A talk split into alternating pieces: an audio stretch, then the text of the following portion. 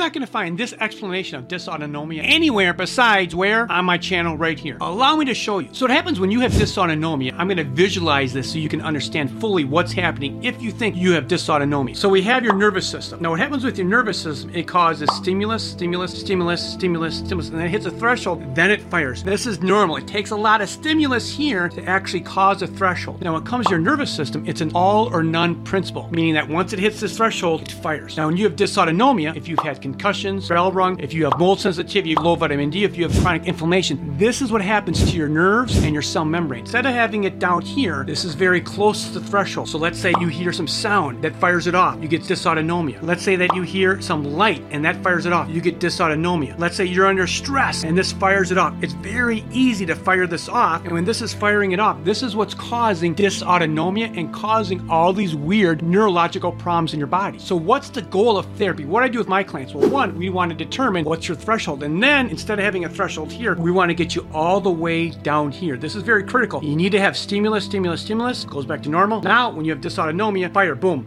boom, boom, and you're always in a state of stress and anxiety because you have dysautonomia. Now, if you're out there and you think you do have dysautonomia, make sure that you reach out to me because on my website I have a quiz that goes over dysautonomia and all the different symptoms that you may have. If you enjoy this content, please like, comment, and share this with a loved one.